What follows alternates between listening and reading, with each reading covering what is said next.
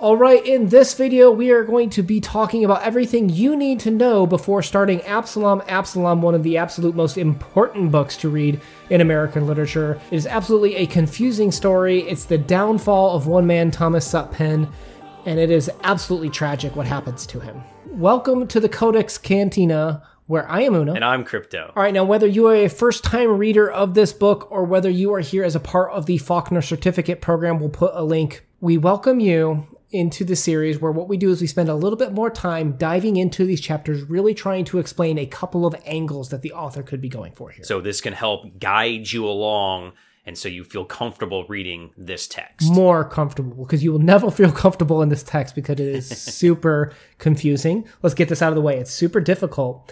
And that's just something you got to go past because there's a reason why this is recommended so often and it is so important to literature is because there are golden nuggets in here and you're going to have to fight through some emotions to get. Yeah, I think you have a famous quote, right, from uh, Dave Hempstead. William Faulkner handed Dave Hempstead a copy of Absalom Absalom. He says, I want you to read this, he said.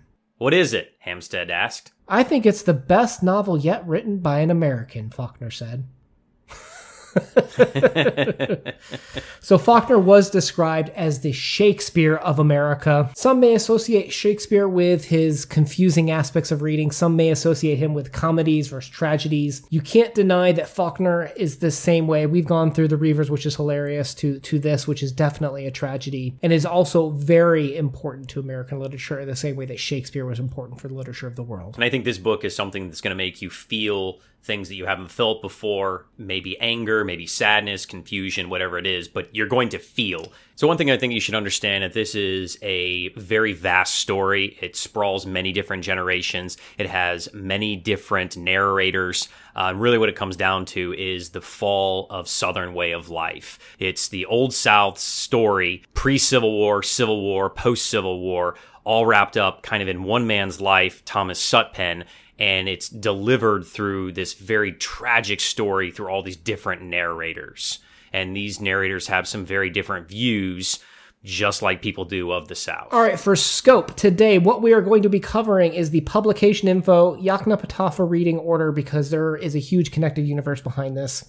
Why the text is important. Some warnings about Faulkner narrators, story as mystery, and story as history. Some major themes such as Greek myths, Civil War, and the Bible and then the road ahead.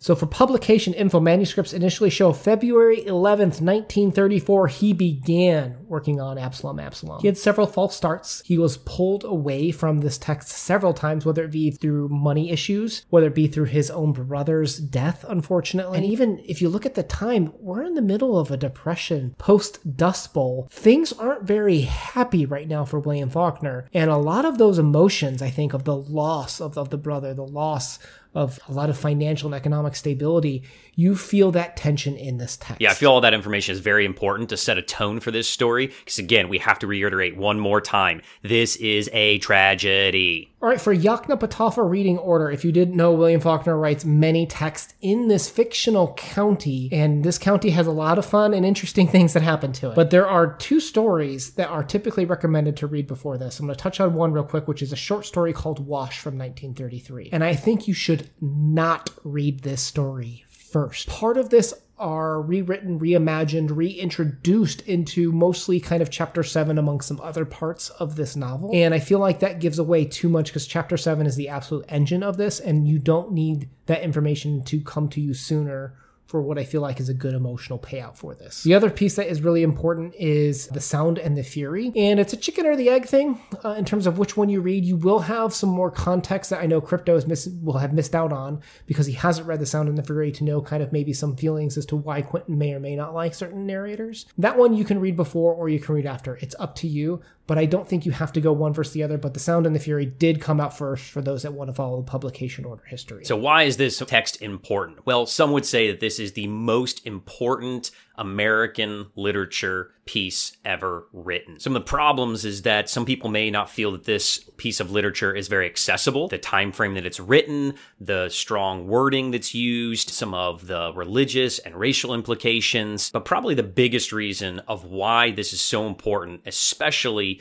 to US history and culture, is racism. This is going to show how racism played out at a familiar level. It's going to show how it impacted regions and counties. It's going to show how it impacts us as society as a whole. It's going to be used to see how sin is passed from one generation to the next and how that the sins will come back to repeat themselves and that life is cyclical. All of those things are encapsulated in this story. And Faulkner is amazing with giving you this narrative that it, it unfolds and it's a mystery and it is you know so dramatic and it really hits you in the heart sometimes that you're going to enjoy it. And as we've said from the top it is very confusing and it is very tough to get through but you can do it if you stick with and it. And this book really touches on a lot of william faulkner's major points that he has through a lot of his novels. This is one of the authors where usually cramming a whole bunch of stuff into one novel is bad. This is the perfect combination of a lot of his points coming together in one novel. Yeah it's a very rich book.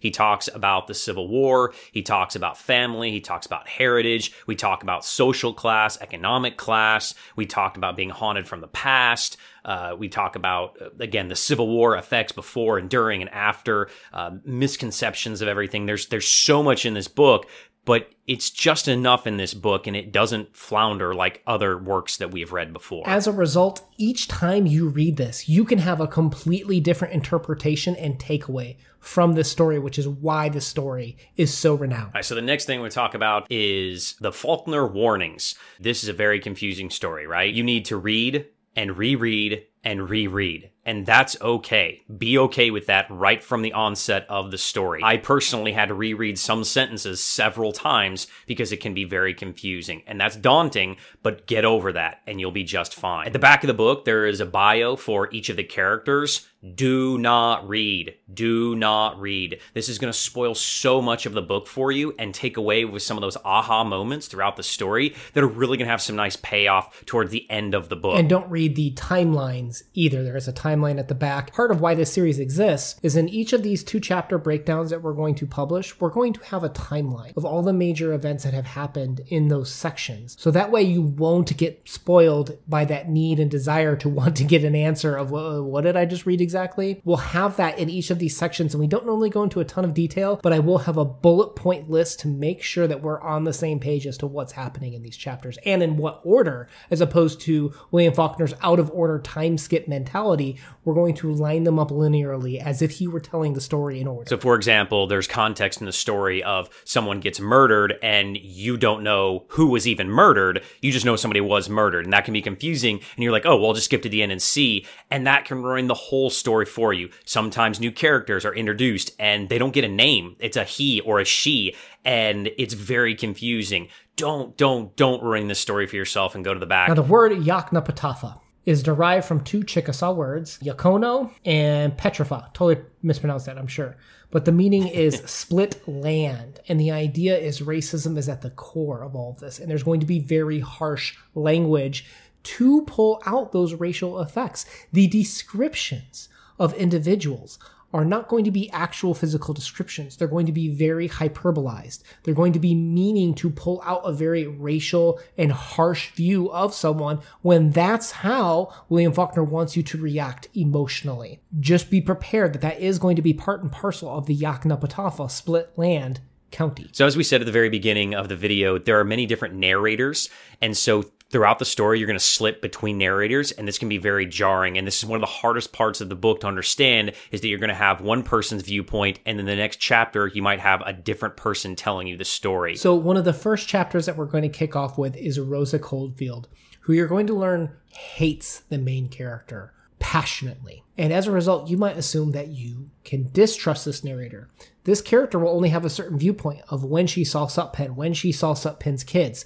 And that's all the story that she can tell you about. Everything else is going to be conjecture or hearsay from everyone else in town. So another person in town is Mr. Compson, who narrates several chapters as well, and he is a friend of Sutpen, and so he gives you some mixed messages. And one of the key things that I always teach my students is what does he leave out of his story? And a lot of his story is very favorable, and so you might start to you know side with him or think you can believe him, and that's something to note as well. And we'll talk more about that in the other videos. And the last two major narrators that we need to talk to, there's a third one, but we need to talk about Quentin and Shreve, who are a generation removed from the Sutpen's story. So they're going to be the ones that are kind of figuring things out, which will lead us into our next kind of plot point.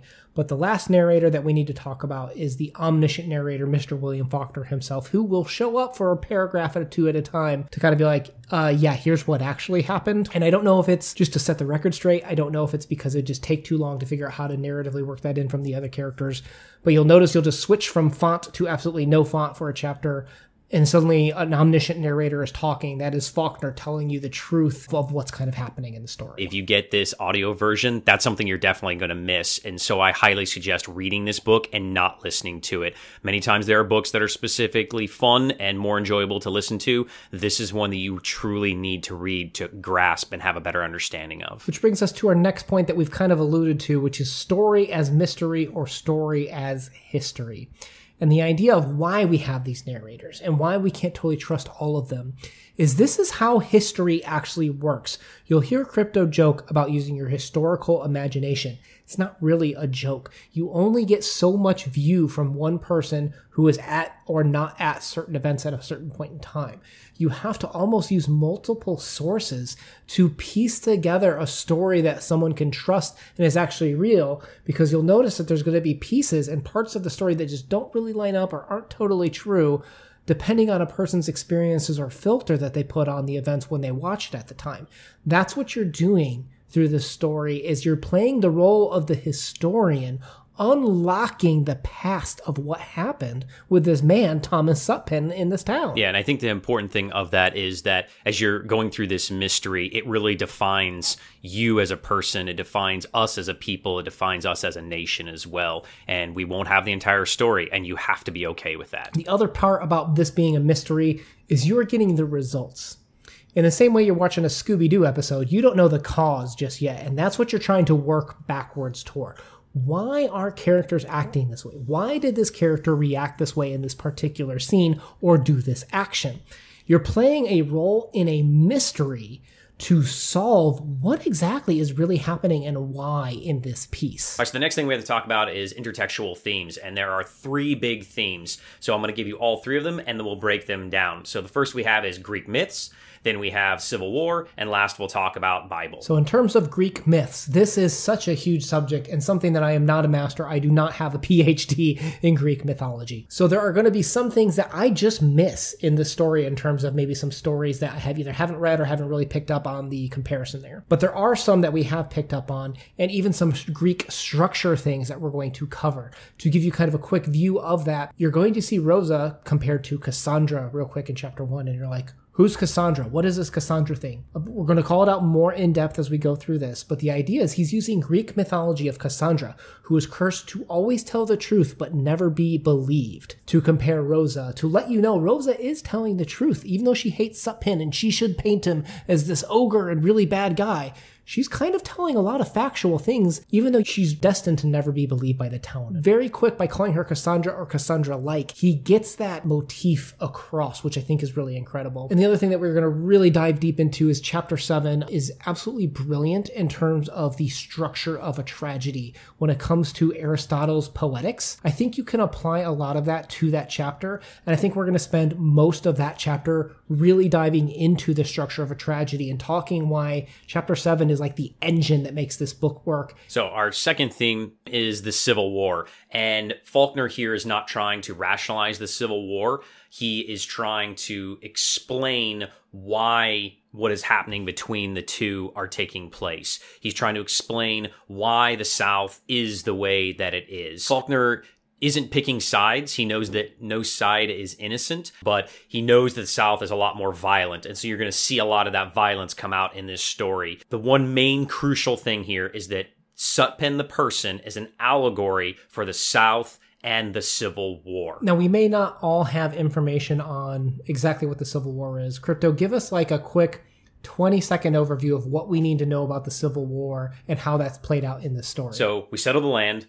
Land is power. Land is everything. Slaves are essential to continue working land and being profitable. We steal slaves and breed slaves, and they are considered lesser than animals because of race. This is going to create a class structure. it's going to create a racial structure and definitely discrimination in the South. Power is all based through your plantation how much money you make and how many slaves that you own. So it's all based around slavery. Slavery, slavery, slavery. You have more slaves, you have more power. Eventually, people start to see slavery as a crime, and this has a lot to do with religion, but they view negatively upon it in many parts of our country, predominantly in the North. The North then will then invade the South to end slavery, or it becomes about ending slavery about halfway through the war. The war is between the North trying to end slavery and the South trying to hold on to their way of life that they've had for hundreds of years. The North wins the war and slavery is ended in the South. The South will be in ruins at the end of the war. It feels betrayed by the North, and we will see the downfall of many of the prominent families and the wealthy South as we know it. The last thing that will happen as a result is we'll have many racial identity problems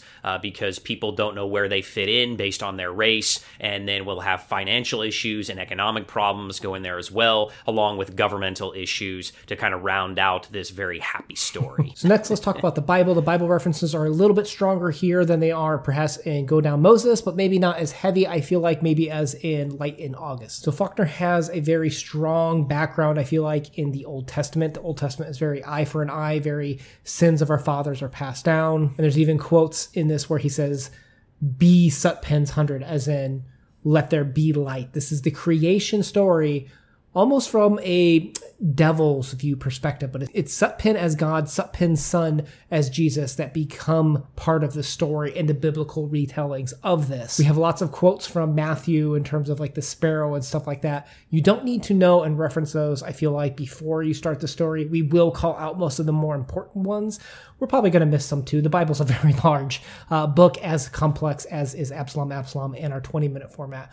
We will try to bring those out as much as possible. But remember, Absalom is David's third son of 17 boys. And we'll just say that David had some problems with his sons and his son, particularly Absalom, usurping power, if you will. And we'll just leave it at that and kind of go more into that as we go in through these breakdowns. So, in terms of our road ahead of how we're going to handle this, we're going to break this down to chapters 1 and 2, chapters 3 and 4, chapters 5 and 6, chapter 7, which is the engine of this book, chapters 8 and 9. So we're going to have a five part series to break this piece down. We're going to be covering things from fatalism to the idea of predestination and Calvinism in the story. We're going to be talking about tragedy as a structure with Aristotle's Poetics as a major influence. We're going to be talking about sins of our fathers and how sins are passed down, the cyclical nature and generational issues that the South experienced. We're going to be talking about history, how we uncover it, mystery, how we solve it, this is a very rich and dense text. Don't get upset if we don't cover or look directly at an angle that you specifically wanted. It is impossible to do everything in the in one round. We will maybe revisit this in the future and have subsequent retellings or different angles to tackle this piece. We chose we thought the most important pieces, which is the Old South allegory, the the Greek influences, and the Bible as as our main focal points for how we chose our talking points for this round. So buckle up we got a very intense story, a very important story to cover these next few weeks as we go through Absalom, Absalom several chapters at a time and really talk about the most important part of American history and acknowledging the issues that we had with slavery and overcoming them because if you don't acknowledge your issues, it's hard to address them. This is my first time reading through this, and I would say that you must be patient, you must be willful, and you must reread, reread, reread. We filmed the whole series, came back, and are now filming at the end the before you read section. So that way, Crypto has read it, and we just kind of recorded it at the end and are moving it up in terms of publication issue if that's confusing at all. So when we're going through this story, Crypto will not have read it and is experiencing it from a first time, and I will be experiencing it from a third time's perspective as we go through this. So guys, thank you so much for checking out this video. Hopefully this kind of set the stage for what you're going to be experiencing, help you feel a little bit more comfortable that it's not just you. It's not like you're missing out on something in terms of this being difficult. It's a hard text and it requires a lot of intertextual and analytical experience to be able to break it down Let's go through it the best of our ability. We don't promise being perfect, but we just promise our best effort. So, with that, guys, let's get started on our Absalom Absalom journey with our in depth series. Una out. Peace.